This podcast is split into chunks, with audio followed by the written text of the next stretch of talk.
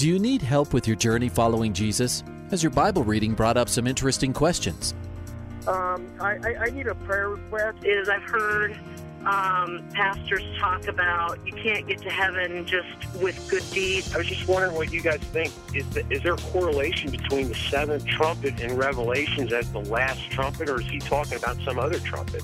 Finally, a place to get answers. We're ready to take your prayer request and answer your Bible questions. Call in at 303 690 3000. Let's join Calvary Live right now. Hey, hey, what's going on? My name is Cody King, and uh, I am excited to be able to uh, be your host today on Calvary Live. What a privilege, what an honor to do so. Like I said, my name is Cody King. I am your host today, and uh, I want to thank all of our listeners on Grace FM for tuning in. Uh, those up and down the front range, welcome. It's awesome to be able to spend some time with you today. Also, want to welcome all of our listeners on the East Coast on Hope FM and Truth FM. Um, it's really amazing, very cool that we can connect through technology in this way. That uh, God would uh, open doors for us to be able to just share his word and uh, pray about things that are happening in our lives. Um, and so, if you're listening on the East Coast, then uh, I just want to remind you that you are listening on a one week delay. So, uh, you know, uh, when you call in, you may or may not get the person that you're listening to currently. Um, and uh, so, you know, just keep that in mind as you call in. We'd still love to hear from you. We'd love to talk to you, answer your questions, and uh, pray with you about different things that are happening in your life. Um, but you also have the added benefit of tuning in next week and uh, hearing yourself on the radio. Also, want to lo- welcome all of our listeners online and through the Grace FM app. Um, you're you're definitely welcome to uh, jump in and tune in and send in your prayer requests and uh, questions as well. So give us a call no matter where you're at. I'd love to hear from you. Uh, you can uh, call in and uh, text in too. Also, uh, just uh, by way of reminder, if you haven't heard my voice before, my name's Cody King. I'm the lead pastor at Redemption Calvary. Uh, my family and I moved to Colorado from Southern California in 2014 uh, to prayerfully, by God's grace, plant a church. And uh, man, that's that is a wild ride. I'll tell you that. Um, there's a, so many things that I couldn't even describe about what it's like to plant a church. But um, you know, one of the big things that stands out to me that's important in the the concept uh, that's really been solidified within my own heart and mind is that the establishment and the growth um, and the ministry of uh, of a church, it's really a miraculous thing from the Lord. Um, and you know, just seeing this church be planted, we started it in our living room, um, and uh, you know, had our kids ministry in our basement and we had way too many kids in the beginning there. Uh, well, not too many. I, I, don't know if that's really a thing, but a lot. we uh, had a, a, number of families that had multiple people uh, or multiple uh, kids in their family. Uh, and so, you know, we ended up having to split it up and whatnot, but uh, soon outgrew our house and had to move into a public space and move from one space to another. It's been a really, really amazing thing. But, you know, all along the way, what the Lord has really spoken to me is that he is for his church. He loves his church, and he's the one who establishes his church. And so, uh, if you're a, a, pastor, I just want to um, encourage you with that thought. You know uh, that the Lord's for you.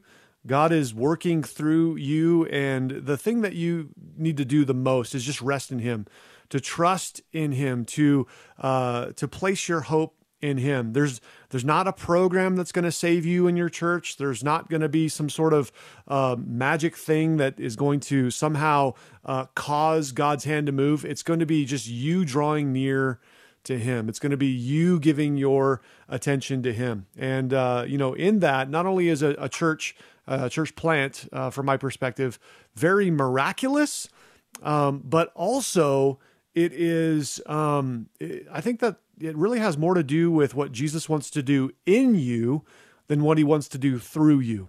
He, he's more interested in the work that he's doing within you. So, anyway, uh, just a couple random thoughts as I'm, I'm thinking about our church and what God's done in my life and uh, the things that we're getting to experience. We are uh, holding services, Sunday service at Henderson Community Church, which is on 120th Avenue, about a quarter mile east of Highway 85. Uh, we do one Sunday morning service at 10:30 a.m. and um, and we'd love to have you join us. Uh, we're currently studying through the book of First Samuel, and it has been an epic study. Every single week, I'm blown away by how the Lord meets with us and uh, just speaks directly into our lives in such a profound way.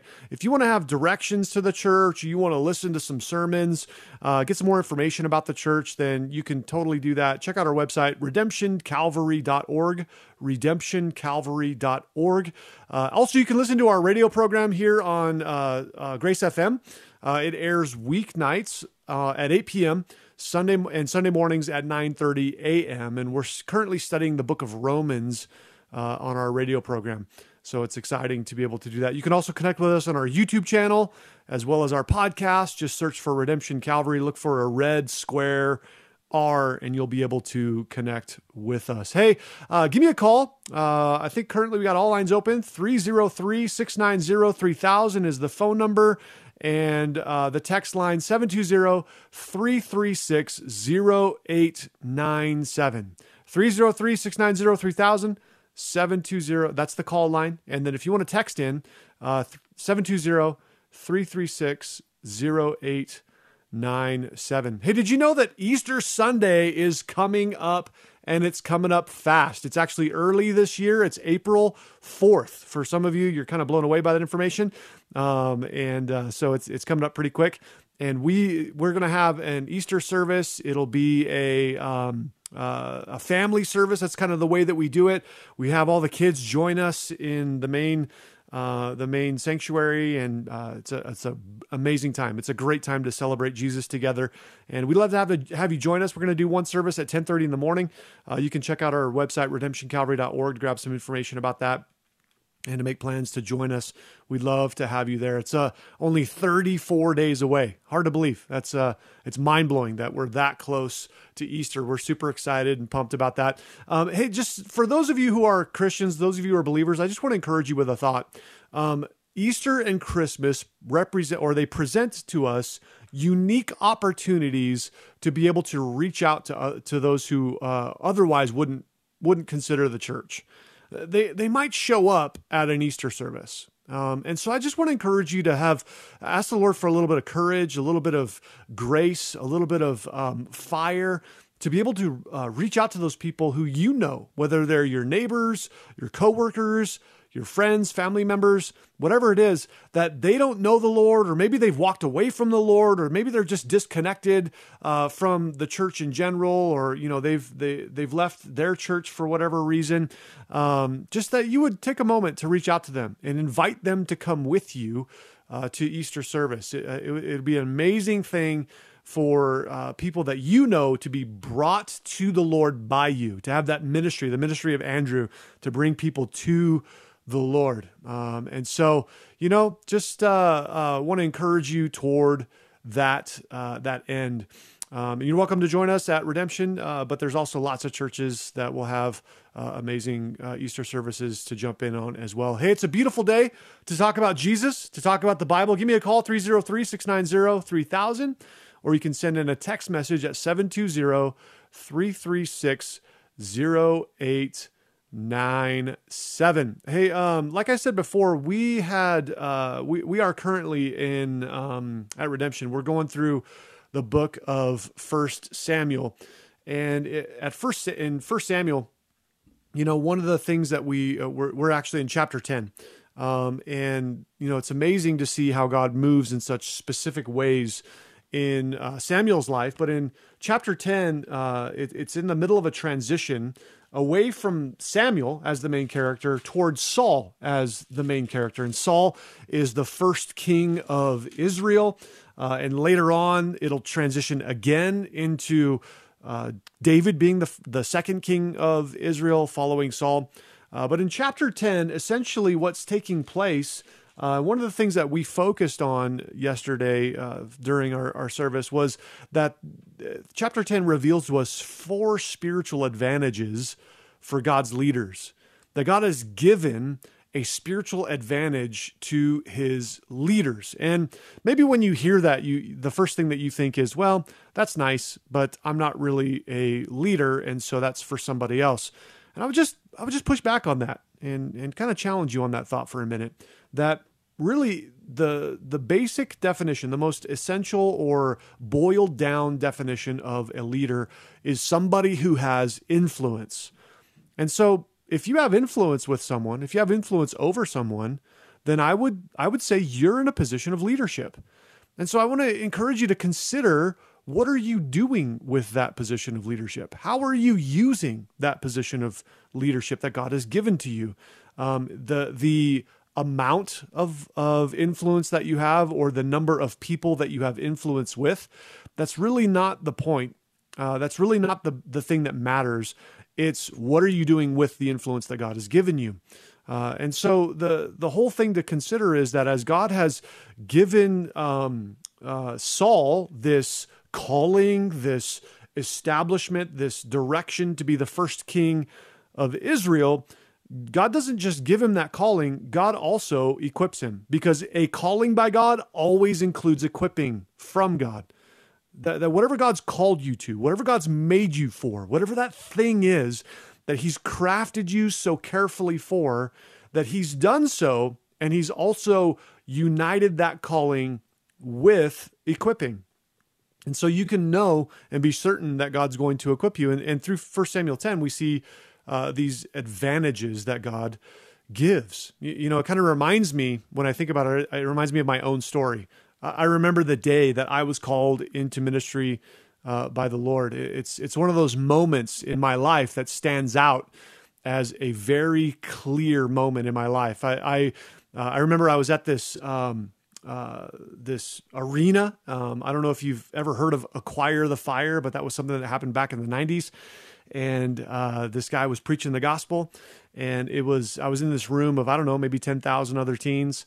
And I felt like I was the only room, only one in this giant arena. I was the only one in the room, and God had placed His finger right on my heart. And I, I had realized in that moment that the gospel message that Jesus lived sinless, went to the cross, died for me, that it wasn't just it wasn't just this old story. It wasn't just this thing that preachers say. It wasn't just this fable and fairy tale, but in that moment I realized, man, that's that Jesus took my place.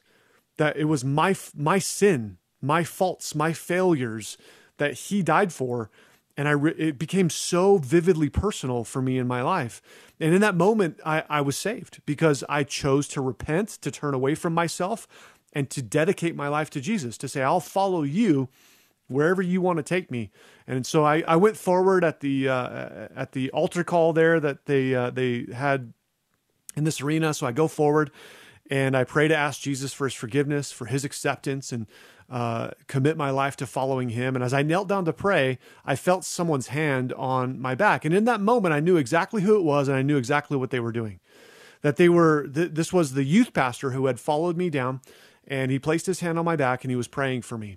And uh, he was caring for my soul and he was taking, you know, he was supporting me and he was uh, bringing me before the Lord uh, in this in this spiritual uh, support and moment. And in that moment, God spoke to me internally in such a powerful way that it is still directing my life to this day, 23 years later. That was that was all the way back in 1997 uh, when this when this happened. And 23 years later, I am still on that same trajectory from the Lord uh, that He set me on in that moment. That uh, that that youth pastor, he prayed for me, and as he touched me, uh, on my back, I felt the Lord say this to me internally, not an audible voice, but internally what He's doing for you, you do for others. Now, I, I had no idea what that meant in the moment, but it stuck in my mind and it directed all my decisions from that moment on. From then on, I, everything that I've done, every career choice I've taken, every the the decision that I made to go to the school that I went to uh, for college, all of that was directed by that moment. Now, soon after that moment, uh, I began to volunteer and serve in ministry. But you know, it would take seven more years for that calling to become realized. It took seven years from the time that God said, What you do, what He's doing for you, you do for others. And seven years later, that's when I was ordained. And though I was called, I wasn't ready.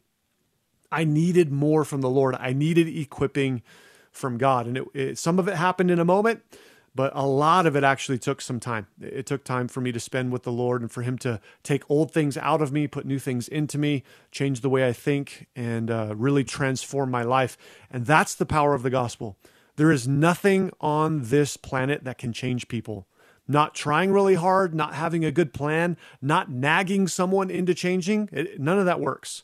Not not setting a New Year's resolution, which I mean, come on, let's be honest. How many of us are actually doing those New Year's resolutions at this time?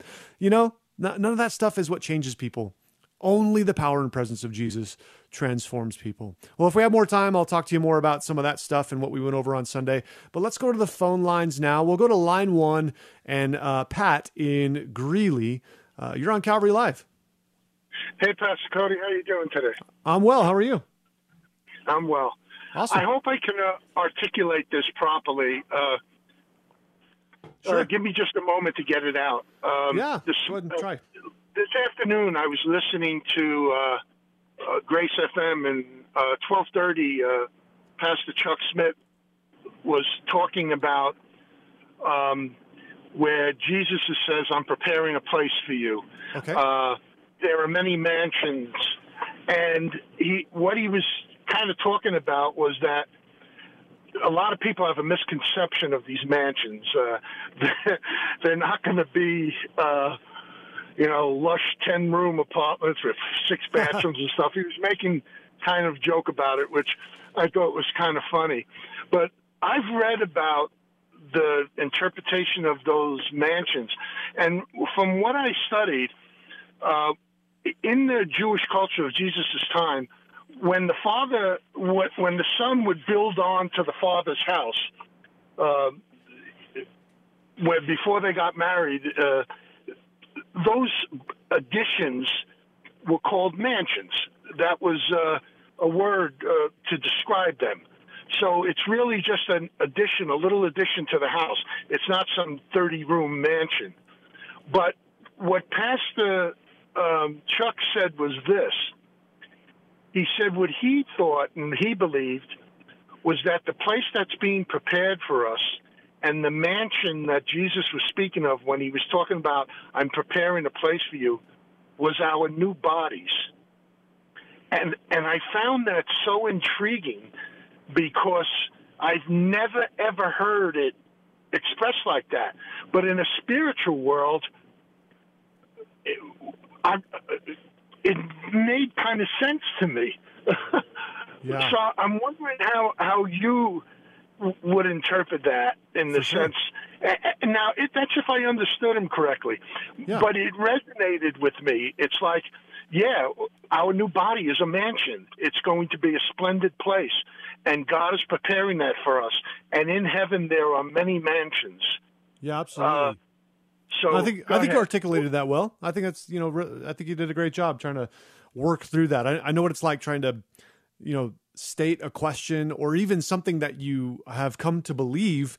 And sometimes you know when you have the thought, it's it's sort of in your mind and it makes sense in your mind, and then you try to say it and you're like, I don't know if that made any sense at all. you search for the words, but uh, essentially what you're referencing is is found in John chapter 14, and I'll just I'll read what Jesus says there in John 14. It says, uh, John 14, verse 1 Let not your heart be troubled. You believe in God, believe also in me. In my father's house are many mansions. If it were not so, I would have told you. I would have told you. I go to prepare a place for you. And if I go to prepare a place for you, I will come again and receive you to myself, that where I am, there you may be also. And where you go, uh, where I go, you know, and the way you know. And it continues on. Thomas says, what are you talking about, Jesus? I don't know where you're going. Um, and, and so essentially, what Jesus is doing here is he's, he's given us a teaching about the, the idea of these mansions. Now, like you pointed out, the word mansion that's translated in our English Bible, it's not necessarily um, the idea of what we would think of when we think of mansion. The, the word is literally dwellings. And so, you know, when you're considering the idea of a dwelling, um you know it, it could be you know this mansion it could be you know uh what you know whatever house or or whatnot but the the concept is actually more in line with a large house with lots of rooms um so it, it sort of has a dual application in that jesus is giving us access to the father's house that, that we're being brought into that family, that we are adopted into the family of God.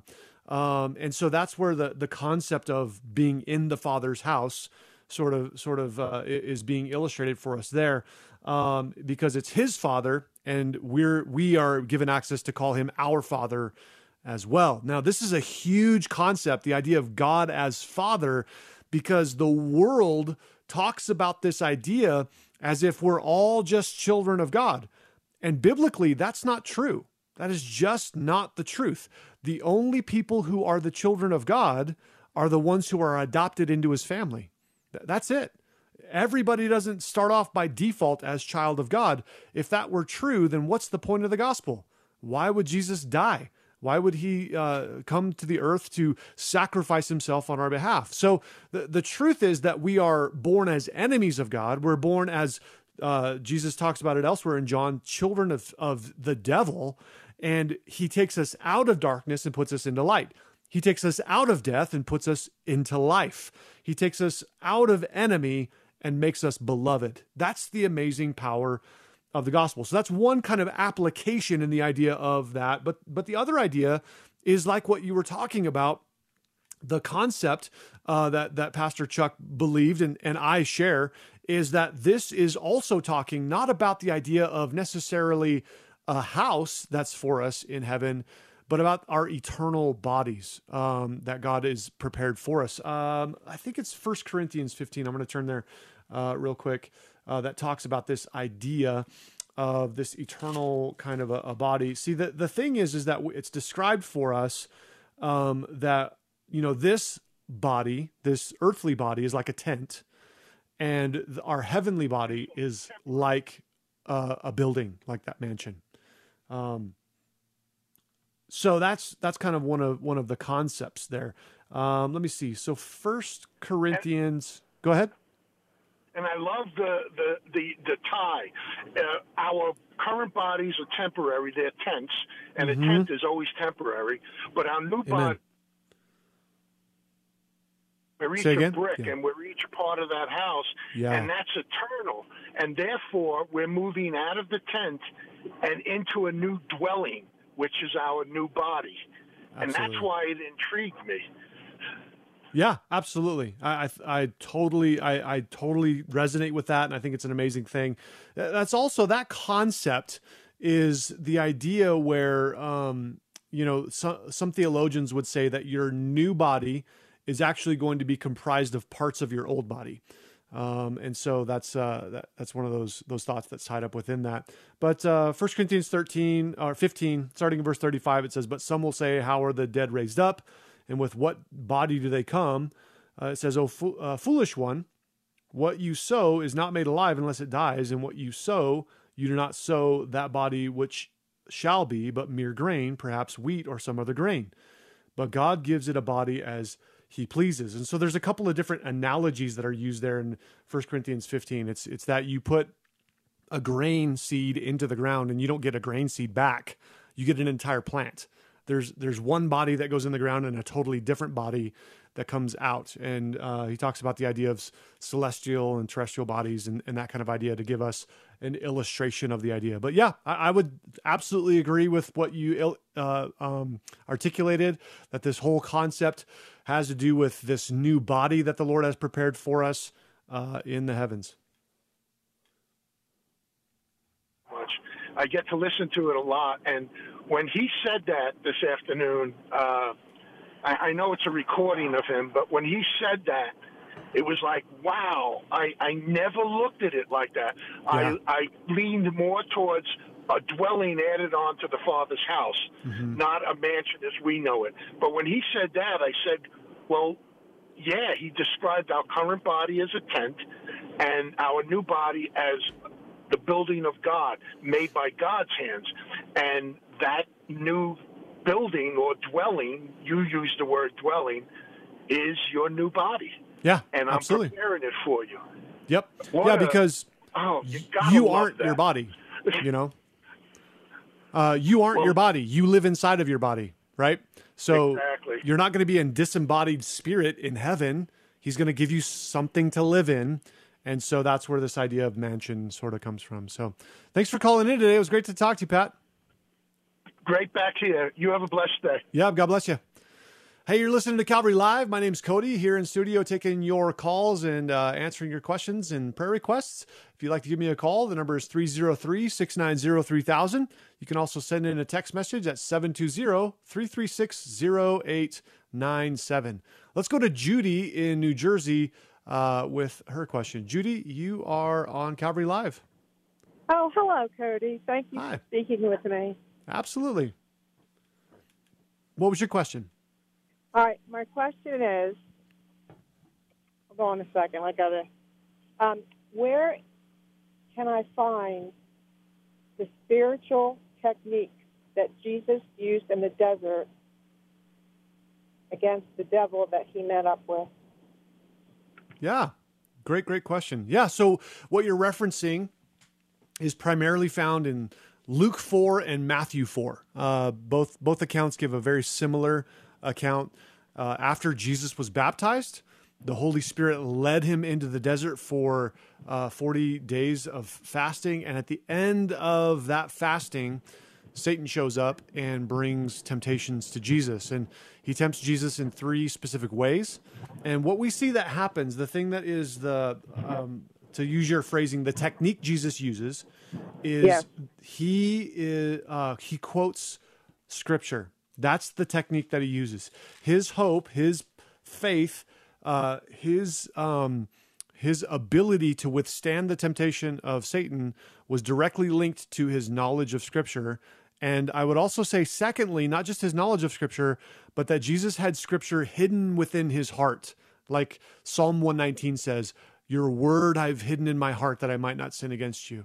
That Jesus had done this. He had he had studied and uh, and placed God's word within his heart. And the result was that when he needed it, he was able to recall God's word in that moment.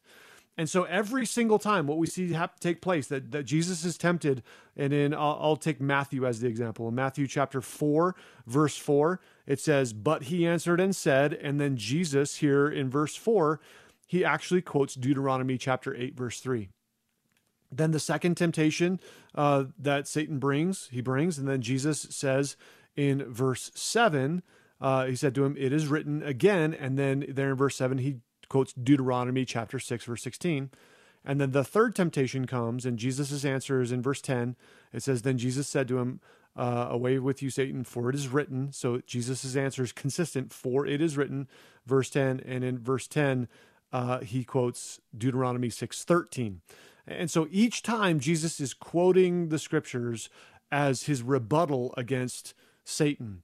Um, and so, uh, so I would say that your spiritual weapon is going to be the word of God. And that's what uh, Hebrews chapter four tells us about God's word is that God's word is is living and powerful, and it's sharper than a two edged sword, able to divide between soul and spirit and joints and marrow. That God's word has the power to pierce us and, and reach into us and cause us uh, to be able to um, be connected uh, to to his uh, to him and his word that way. So so Jesus's technique or his weapon, it was God's word. Okay, good. Yeah, absolutely. means, um, when I come across, if I feel that this is happening to me, um, that I can dig deep down and the words will come to me again. Hey Judy, that music is playing, and so it's going to go to a break. But if you hang on, I'll talk to you after. Okay, thanks.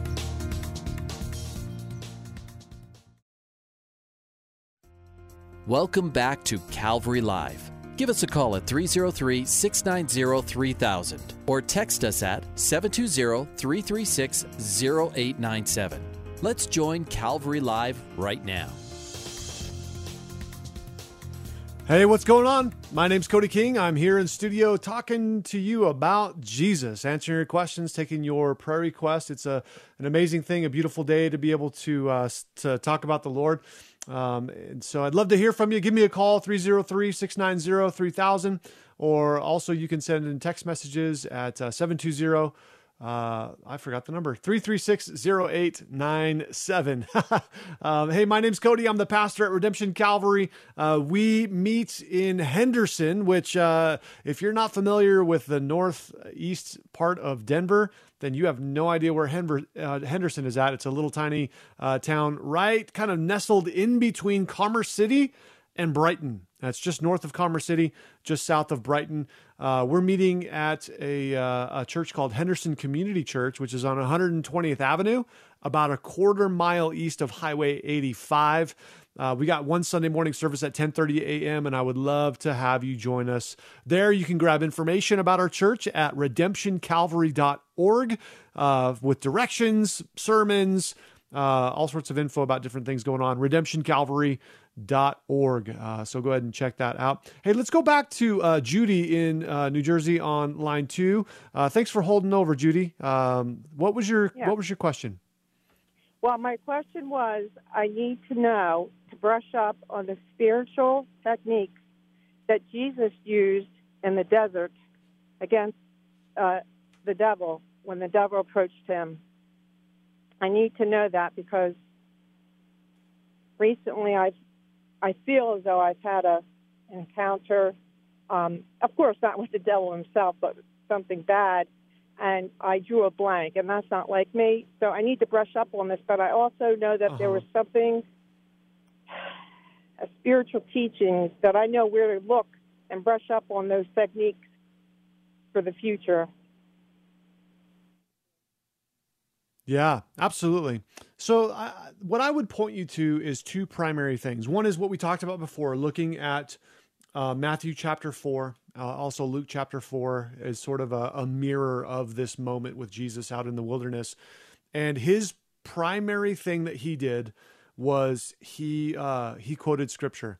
But the second thing, and that's that's the thing that's actually it precedes this, that I would say is vitally important uh, that we we would need to do, is follow in the footsteps or example of Jesus, in the idea that what takes place uh, in in Matthew and in Luke before Jesus goes out into the wilderness is he's baptized.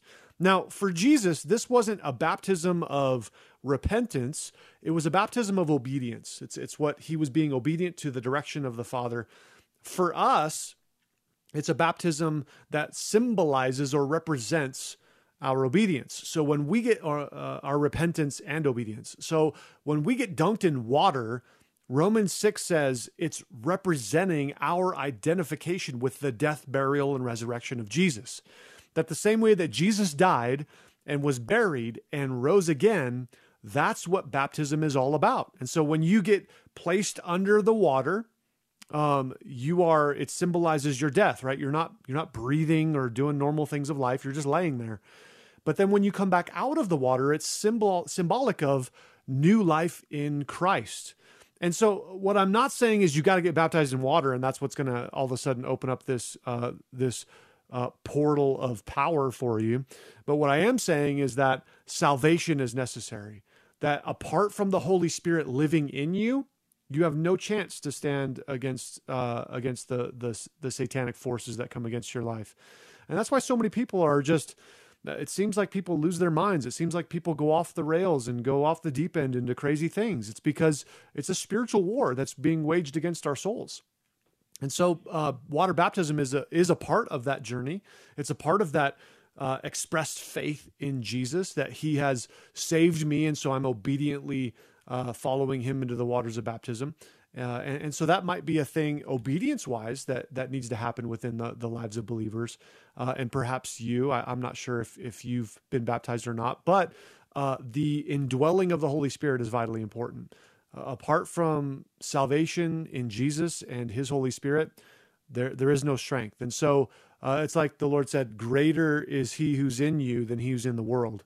He who's in you is the holy spirit he who's in the world is Satan and uh, the demonic forces. And so the the power isn't in us. It's not in a technique. It's not learning some spiritual jargon. It's it's in being filled with the Holy Spirit and knowing God's word. So I need to brush up on my biblical um, education. I've had it for all my life, but recently uh, I definitely was attacked in some way, but um, hmm usually I, the Holy Spirit comes through and I just, it, I'm okay. It's not this time, Yeah. and it scare, it scared me. And I listened to your program; it's really excellent. And uh, I thought I'd call in to see. And I remember about the spiritual techniques. I mean, there are things I, I do recall, uh, and I just need to. Um, I just was wondering why nothing came came came to me. It just worried me that maybe I'm slipping just a tad. I need to brush up, and that's what I intend on doing. And you did tell me where to go, at least to read about Jesus, you know what what he did. And I, I understand that there's no such thing actually as a spiritual technique. You just gave me a really great thing for me to.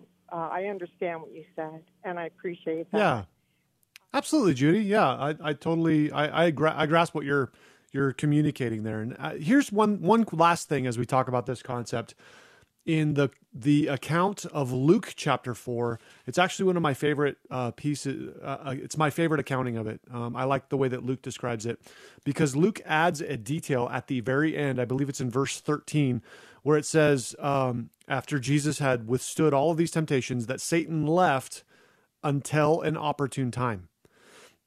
And I think that's an important insight for us to grasp that we can withstand the attacks of the enemy and we can stand victoriously. But just because we win the battle doesn't mean that he's not going to come back. It doesn't mean we're never going to experience some kind of spiritual attack in the future. Um, and, and so the part of that knowledge of knowing that I need to be on guard at all times. I need to live as though I'm in a war because I am. That's why uh, Paul wrote to Timothy and said, "Fight the good fight uh, of the faith." Uh, he encouraged him to be uh, to be in the fight of uh, of waging the good warfare. Um, and so, one of the most dangerous things to happen when soldiers are in a war is for them to have a peacetime mentality when they're in the, middle of a war.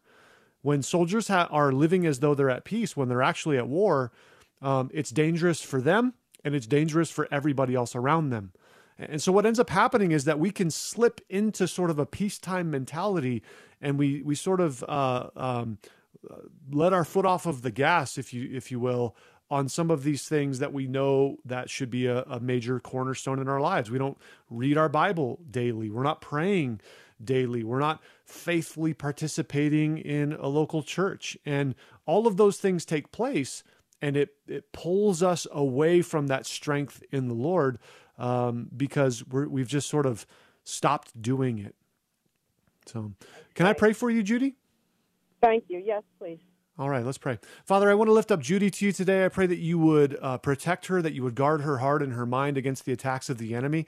I pray that you would give her strength in you, and that as Ephesians chapter 6 describes, that she would put on the full armor of God, uh, that she would be fully engulfed in the things that you have supplied for her, uh, that um, uh, uh, righteousness and truth and faith um, and the gospel of peace and your word would would surround her and give her the strength that she needs to stand, and that you would uh, cause her, Lord, to be able to be established in you, and God, that you would use her for your glory. We pray together in Jesus' name, Amen. Amen. Awesome. Oh, Cody, that was Yeah. beautiful. Thank you so much. Absolutely, Judy. God bless you. Thanks for calling in today. Thank you. You too. All right, you're listening to Calvary Live. My name is Cody King. I'm uh, here in studio taking your calls, uh, answering your questions and your prayer requests. I'm the pastor at Redemption Calvary, um, and it's such a privilege and honor to be able to talk to you today. Um, hey, just by way of reminder, Easter Sunday is coming up, Sunday, April 4th. Man, that is it is quicker than you think. I think it's uh, just over 30 days away, 35 days, something like that, uh, from today. And man, it's a, a crazy thing to think that we're that close to Easter already. Uh, but I want to encourage you if you've never come to church, you can come to church. I would love to see you at Redemption Calvary. You are welcome to come. You don't have to be something or profess something in order to show up. Uh, you don't even have to dress a certain way. I'm going to wear a suit because that's what I do on Easter. But you can come however you are comfortable, uh, and I'd love to see you. If you if you come, uh, talk to me afterward. I'd love to be able to meet you, or talk to me before. I'd love to talk to you and just uh, see what the Lord's doing in your life. Uh, but those of you who are believers, you're welcome to come as well. uh, and uh, bring somebody with you. Uh, take somebody to church with you.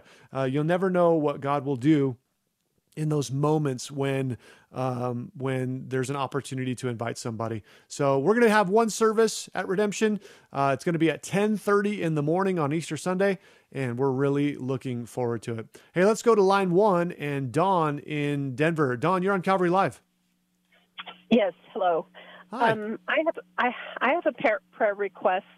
Um, my husband has been a Christian for a long time, but um, he's not. He's more uh, world, worldly than either of us would like. Um, but I uh, am asking for prayer that it, that um, God would really take hold of him and that he would start changing the way he is and and getting rid of and removing the worldliness from him making him more tolerant of people and children and his family uh mostly so that he can be a good example um that if if if God can turn him around and change his heart then uh, there there really is a God and uh, that really cares and and has the power to really uh, change a person uh, who they are for the better, and that uh, so that my the rest of my uh, my children and the rest of my family can be saved as well.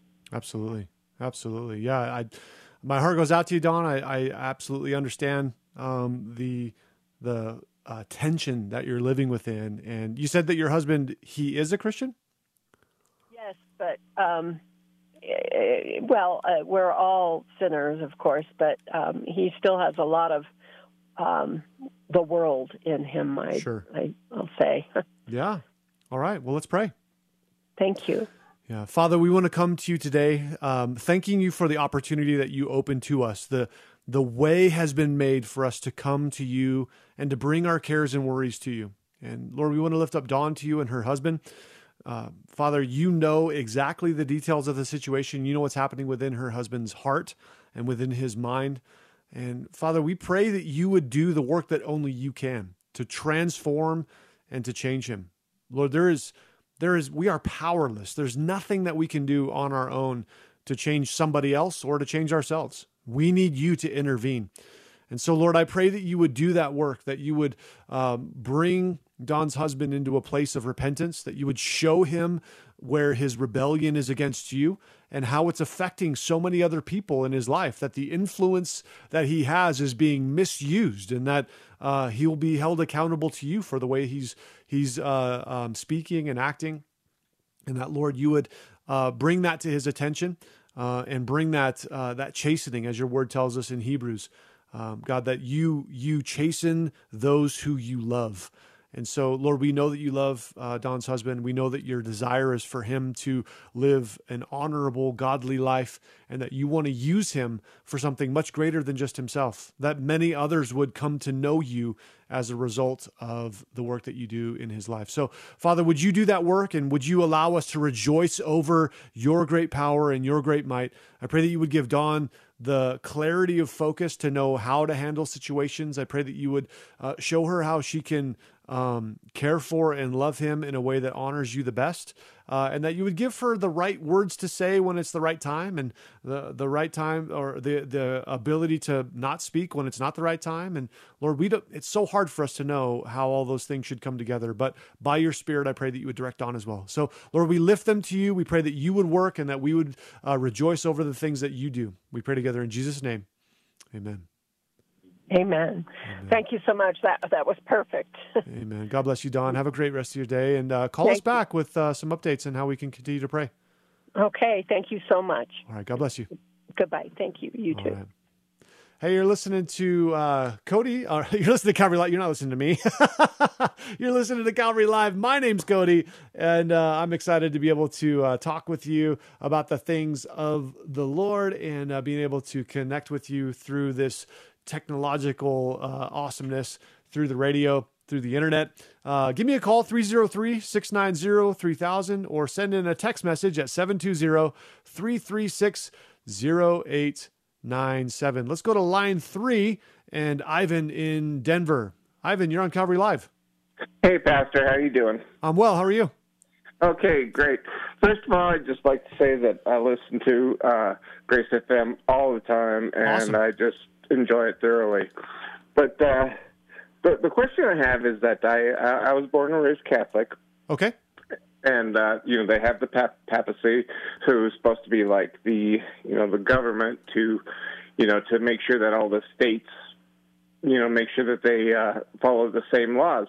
Now the Yeah. question that I have is like with the Calvary churches, which I thoroughly enjoy, but you go from uh, like Pastor Ed, Pastor Pastor Jap, and then you. Who's the authority the final authority, you know, between the churches? Is each church independent and believe their own certain way, or is there some sort of continuity besides just the Bible?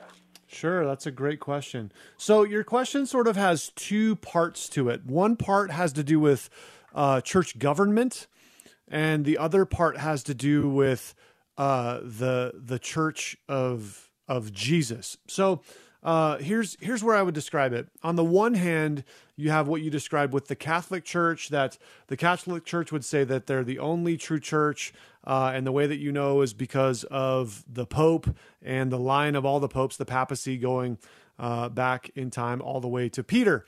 Um, there are lots of crazy problems with all of that.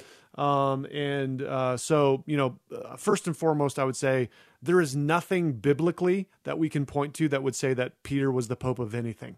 Um, and so, in fact, when you look back at the book of Acts, you see that Peter wasn't even the leader of the church in Jerusalem, James was. Um, and so, you know, he was one of the leaders there in the church, but uh, the primary leader was James, not Peter. So, all of the, that aside, uh, in terms of, of that concept, the concept of the Pope, um, they believe essentially a Catholic teaching is that the Pope is like the head of the church. Well, biblically speaking, um, that's heresy. Uh, Jesus is the head of the church, not the Pope.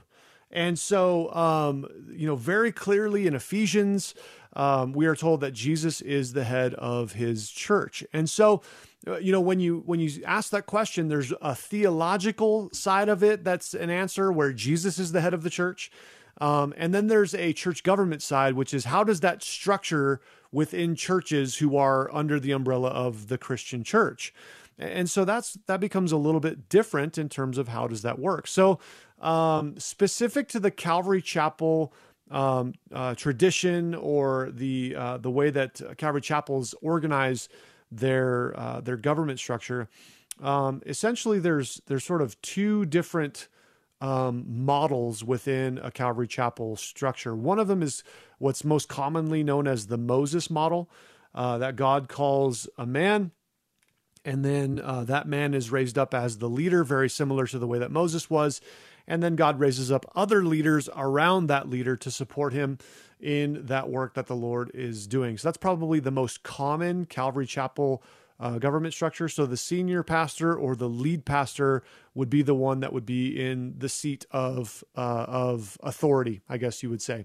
Uh, the the other side of that is something that is sort of a blend of what's called an elder run church, uh, which means that there's a team of elders um, that which is synonymous to the word pastor, um, and that they together bear the responsibility of the church. Um, and so, uh, you know, that there are churches that run that way. Um, and I would say that they believe something that's, they, they believe they're doing something that's not true. They think that they have this, you know, equality of authority that's shared among three or four or five people um, or more, you know, depending on the church. But the truth is, the reality is that when you're in any given situation, there's always somebody who's the leader. Um, and so I would say that when a Calvary Chapel is run well, when it is um, led by a leader that is not only strong in leading, but is also someone who is humble, uh, that leader will invite other uh, strong leaders into their closest circle to provide uh, accountability, and that leader will submit to those other leaders uh, around him. So I think that's kind of a long, wordy answer. I don't know if I answered your question clear enough, but uh, that's that's kind of the thoughts around that. Basically, if the so like you know three pastors that I mentioned, are they in contact with each other and kind of like go through these things to make sure that they're, you know, preaching the same thing? For sure, yeah. That's a, uh, as far as doctrine is concerned. Yeah. Um, yeah. So, so Calvary Chapel uh, churches ascribe to a similar doctrine, a similar way of interpreting the scriptures. Um, and so, so yeah, it's it's like a there's like a, uh, a distinctive uh, like that. With like there are another uh, denomination or not denomination, but another uh, category, I guess you would say, within the church is the Reformed Church, and they have a a certain theological sort of uh, slant on the way that they view the scriptures. So too does Calvary Chapel.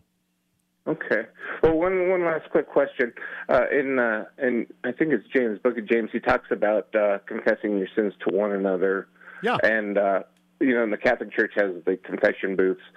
Um, and you know, when I go through through the uh, Calvary churches, I don't see you know how how they go about confessing their sins to one another. Sure. Yeah. Really. Really good. Yeah. James chapter five. Let's see. Verse sixteen says this: Confess your trespasses to one another, and pray for one another that you may be healed. The effective fervent prayer of a righteous man avails much. So, um, essentially, here's what I would say about that particular verse. Um, this very specifically says that your the confession of sin to one another and the prayer for one another is for the for the purpose for the express purpose of healing. Uh, it's not for the purpose of forgiveness. The only place that you go to for forgiveness is Jesus. That's it. Um, I can't forgive your sins. Um, pastor Ed can't forgive your sins.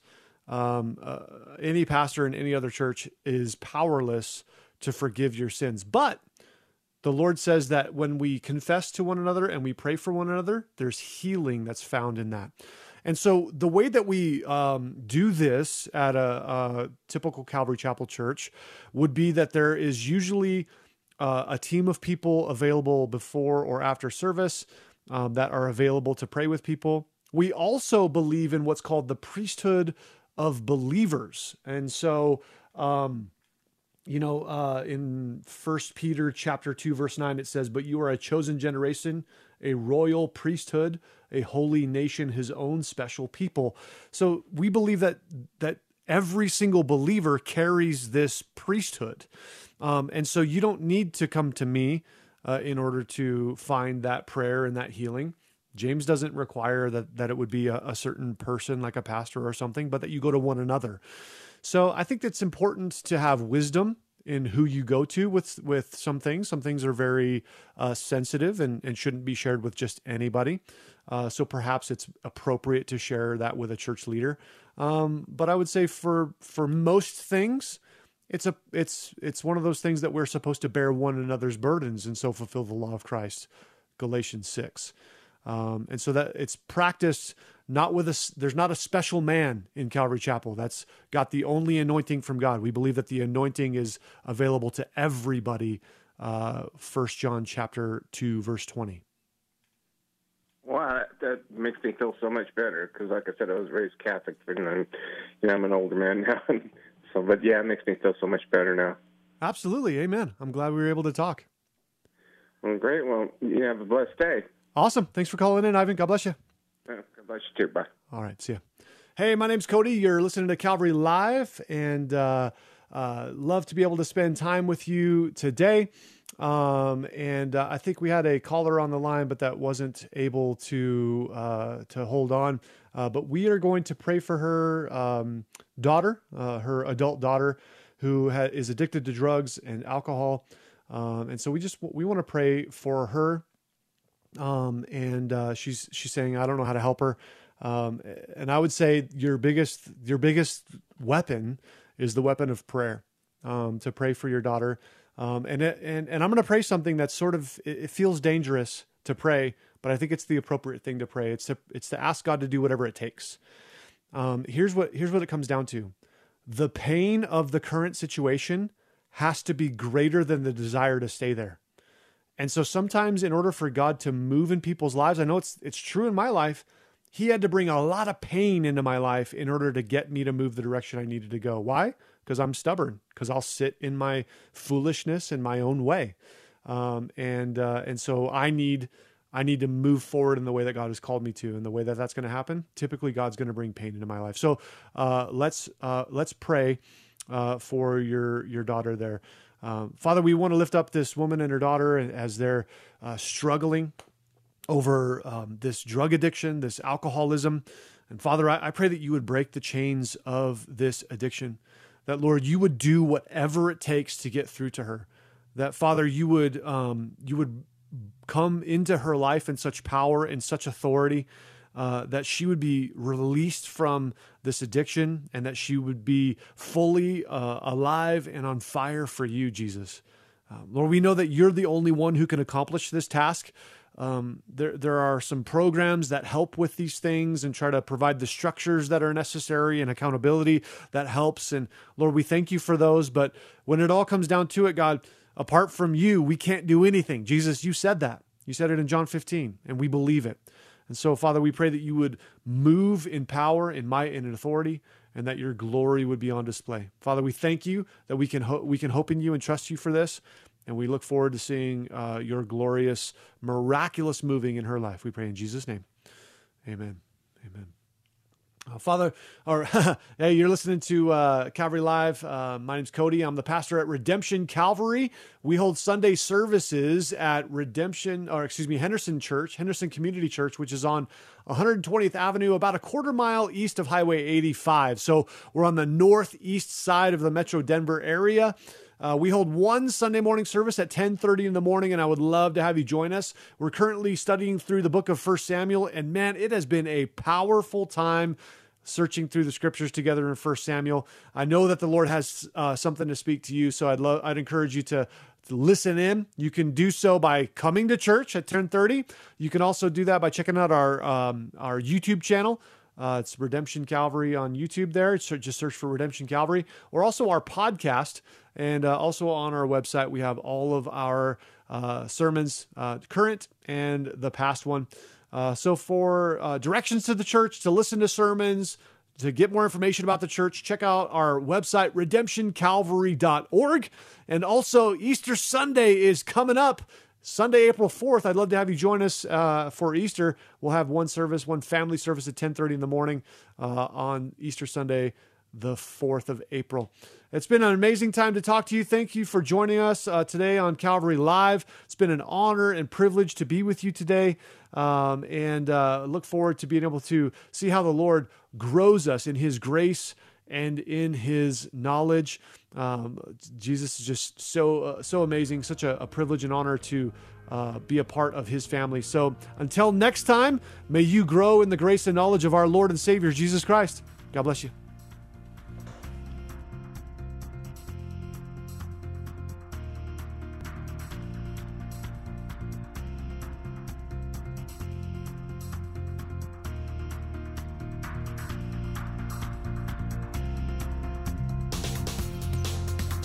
Been listening to Calvary Live. Tune in next time for prayer and God's Word.